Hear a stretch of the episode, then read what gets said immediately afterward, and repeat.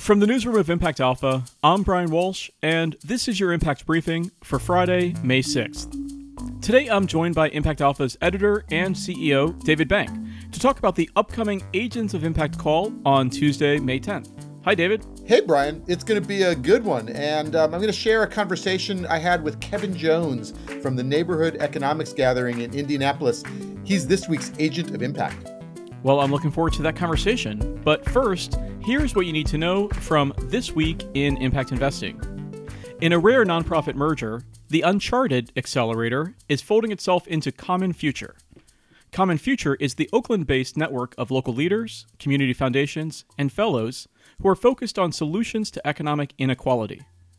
Uncharted is the social impact accelerator spun out of the Unreasonable Institute. Rodney Foxworth will be the CEO of the combined entity.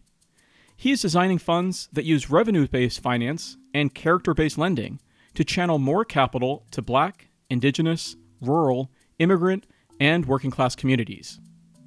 Here's Rodney explaining the model. When we think about character based lending, it really is about relationship and understanding and context that entrepreneurs, small business owners, and individuals and communities have. And this is why we believe it makes sense for us to be able to really share the power in decision making because Common Future is a national entity does not understand the localized context that a mortar in Cincinnati will understand given their relationships to small business owners and entrepreneurs in their communities. And so they have that real trust and understanding and set of relationships. It's really what Jessica Norwood uh, from Runway would call be- Believe in You Capital.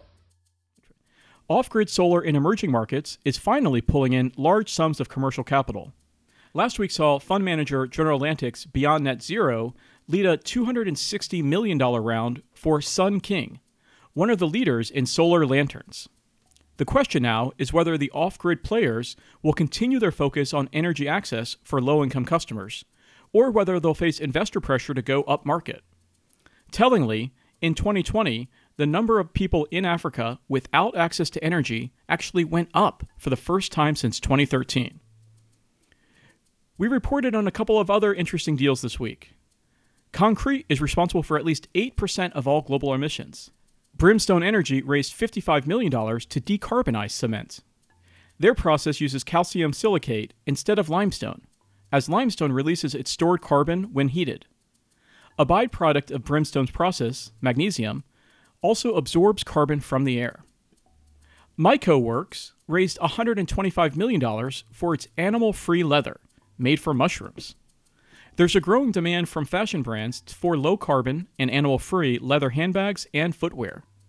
The MycoWorks investment was the first deal for Decarbonization Partners, the $600 million fund launched by BlackRock and Singapore's Temasek last year. And finally, community lenders are starting to account for the carbon in their loan portfolios. Three community development financial institutions collaborated to calculate and disclose their portfolio's greenhouse gas emissions. Spoiler alert, it's a fraction of the big banks. In a guest post, Linnea Patterson of Coastal Enterprises in Maine says community lenders can demonstrate that they are first movers on climate positive investment and disclosure. Now it's time for our feature conversation. Welcome back, David. What's happening at Impact Alpha? Well, Brian, we've been digging in on the growing world of alt finance. You know, people have been complaining about the distortions and limitations of the venture capital model for a while. Now it seems they're getting serious about developing alternative structures to back startups and small businesses um, and new founders. We're going to pull some of those ideas together on that Agents of Impact call on Tuesday. So, can you give me an example? Well, you had one in the headlines. Um, Common Futures uh, support for pilots around character based lending. We'll also have Kim Folsom of Founders First, who's doing revenue based financing for kind of Main Street entrepreneurs and then Johnny Price from WeFunder. Um, equity crowdfunding has really taken off since the fundraising caps were lifted last year from $1 million to $5 million. That's enough to get a serious company off the ground. So, and I understand the crowdfunding community uh, are trying to rebrand as community rounds. Is that right? Yeah, it's kind of a broader trend away, as I said, from this venture capital model. So, you know, crowdfunding had a little bit of a whiff of uh, I, suppose, uh, adverse selection. You know, you'd only go to the crowd if you couldn't get money from the VCs directly. Uh, so partly to to shed that reputation, um, but also to tap a much bigger set of investors the new model is to go to your customers to go to your users and raise money from from them as a sign that you've got kind of a constituency that you've got a community behind you. And that's really what's at stake in a lot of these models is um, bringing the community in as both investors as well as you know recipients of f- financing to try to give the whole thing a kind of gr- grounding in you know the real economy and real services for real people with real revenues so, why is this referred to then as alt finance or alternative finance? Well, that's a good question because it sort of that probably puts it into a, a kind of a marginal niche when really it's probably going to be a bigger category than what has been, you know, seen as as traditional or mainstream, the venture capital model. But the venture capital model itself was a, a sort of a creation of a of an earlier era, and um, and it has its use for kind of the you know the classic tech unicorns but there's many other kinds of businesses that are perfectly good businesses with good revenues good growth um, may not become uh, you know world world dominant players but um, are are good investments and lots of um, investors it turns out will want to get in on them as well especially with the chop and the volatility in the rest of the markets so what is old is new again what is alt is new again and coming up, uh, you're going to be speaking with this week's Agent of Impact, Kevin Jones, who uh, many of our listeners might know as one of the co founders of the SOCAP, Social Capital Markets Conference. Is that right? That is, that is right, and that's what he's known for. Uh, but we're sort of keying on what he's been doing since. And they sold SOCAP a few years ago, and he's now in Indianapolis at the Neighborhood Economics Conference. Well, without any further ado, let's jump into your conversation with Kevin. Kevin Jones, you're coming to us from Indianapolis. Tell us what you're doing there.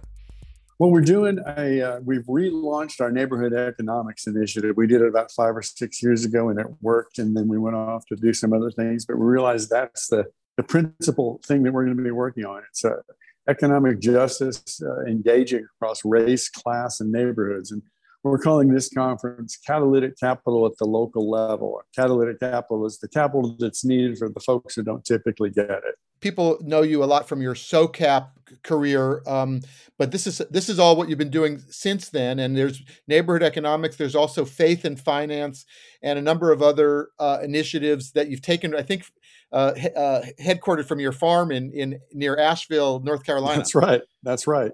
We have three three kinds of capital that are showing up here in Indianapolis. So one are uh, a group of church endowments. And so a church gets endowed, you know, Eli Lilly is based here, and there's a lot of churches endowed by Lilly. We did a conference in uh, Cincinnati, and, you know, the Proctors uh, endowed the Methodist churches, and the Gambles endowed the uh, Episcopal churches. And so those endowments, they've been seen as kind of frozen storehouses. And now they're kind of seeing themselves as, you know, verbs that they need their assets to be moving according to their mission rather than just to be about preservation. And they have never worked really with the catalytic foundations, the Rockefellers, the MacArthur's, the Phillips, all those folks, and some of which are here.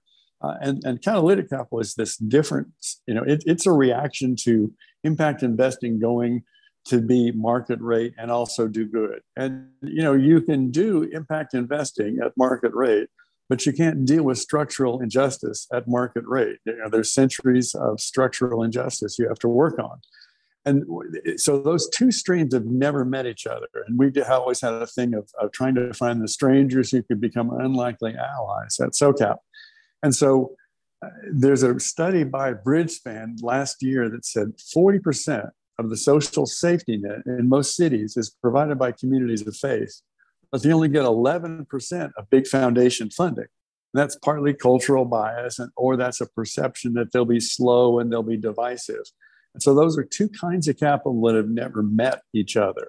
And so we brought them together here to look at a common problem in one place. A city with uh, Indianapolis is the second leading city for evictions uh, and the leading city by per capita.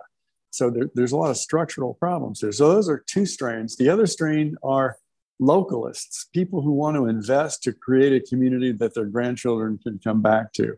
So those are three kinds of capital that are learning to work together on local problems. And there's a process of discovery. So we've done that through a series of design labs like bridging the racial wealth gap and community equity investing and those sorts of things. You've got a concept which I always liked of a system entrepreneur, that there's folks who help build the ecosystem. They don't necessarily reap the rewards. It's tough to get that role kind of financed. And yet it's essential for, like you say, bringing these unlikely allies together. Um, you finding some system entrepreneurs out there? we find we always find system entrepreneurs. What we find is that they're hard to be funded because people have a linear aspect of, of the way they fund impact. And the system entrepreneur is one step removed from impact. They are the one helping the, the person you want to fund create the change they want to make. And they're doing that to five or six people rather than their own thing. So they're like the midwives of change, but they always want to fund the babies. And so to get the babies, you need to fund the midwife. So we're finding a realization that patient capital should fund the person who is helping the ecosystem knit together to solve these systemic problems. Are there? What are your? You know, you. I love this uh, unlikely allies, and you always do bring interesting folks together. Who, you know, who? What's what's caught your eye or your ear there in Indianapolis? So many things. I mean, what you know, the the people uh, doing endowments. So to change an endowment, you take about two or three steps. There's often an old fart on the board from a bank or somewhere who thinks uh, that the, all they can think of is charity and they are the giver and they hand down to the people down below. And so if you think about investing in that community, they can't think about those people that way. So you have to get that person off the board. And then you have to get a wealth manager who will let you put about 5% of your assets out at four or 5% return for local impact that creates jobs and creates wealth. So they've done a lot of that, and then they're finding from the catalytic uh, capital, you know, funders who are here, Phillips and other really good foundations, how they've actually done it before. So there's some people with a lot more expertise, and there's people here who have money that's ready to move locally. And so we have people who are from endowed churches from you know all over the country uh, and and several locally. And so it's it's people with money ready to move with people who know how to move money that's one of the pretty interesting things. So we think there'll be some syndicates that will form around projects that they wouldn't have discovered before. Are there innovations in the actual structures of financing that folks are using that that you think are have some show some promise? I mean, I as I said, we were talking about sort of alternatives to venture capital. Everybody's got a critique of how that distorts the market and distorts not only you know what gets funded but who gets funded and, and all the rest. So what, what's what's coming up? I, I, one of the things that is most at scale is a thing called neighborhood investment trusts Our urban institute has done a, a study and called it community equity investing. And it's it's really uh, neighbors investing in neighbors to save black wall streets from predatory hedge funds that want to displace them. And they're doing it through a, a variety of we have like seven groups doing it from Baltimore, Chicago, Seattle, Kansas City, and Crenshaw, US, and Atlanta. And what they discovered is that they're all doing some form of it, and they're doing it in ways that the others aren't doing it. And so some are using tax credits, some are using philanthropic money, some are using faith based money, some are using crowdfunding that, that causes uh, politics, to, uh, political power to, to go around them. So it's, it's, it's kind of like people have figured out the first hot rod and nobody's figured out the shape of the internal combustion engine. And so they're really interested to stay in conversation because each one is, you know, is solving it with something that's a little different than the other tool. But we find that to be really interesting because you could make about 5% annual return. So some of these endowments that are church endowments, you know, can can handle a five percent return on a you know a, a, an appreciating real estate asset, but you get less than regular return. But you, five percent is a, an acceptable return. So they're stepping up to say, I want to be part of that. So that's really interesting. The other is, you know, uh, equity before debt uh, that's paid back by revenue share. So the community equity fund is one that I've been engaged with, and uh, you know the big problem is that there's all these loan funds to try to reach marginalized communities and they don't get out the door because the people don't have friends and family funding where the runway problem tried to solve that problem you know the community equity fund solves it better uh, and so uh, Accion is a good example. They had uh, an accelerator that had 4,000 entrepreneurs of color go through over five years, and only 1% could get either an Accion or a LISC loan on the back end because they don't have friends and family funding that helps them grow to become a job creator to be able to handle a loan. And so the community equity fund is solving that problem. And they've raised about 2.8 million and they've proven to be a job creator. And so the thing that I think you're showing is that there are these pools of money, there are obviously pools of need, and there's ways to connect them that has not been, you know, um, explored. Partly because people just haven't been brought together in a in a convening like yours to to talk it through how what the solutions might be. The neighborhood investment trust is an amazing vehicle that works anywhere where you have a business district in a marginalized community that's at risk from displacement. You know, and uh, there's a variety of ways that you can get the community to invest in you know neighbors investing in neighbors but you also get philanthropic dollars. You get a catalytic venture philanthropy is really making a huge comeback. It's the soft money that makes so many of these deals work and it can be paid back patiently at the back end.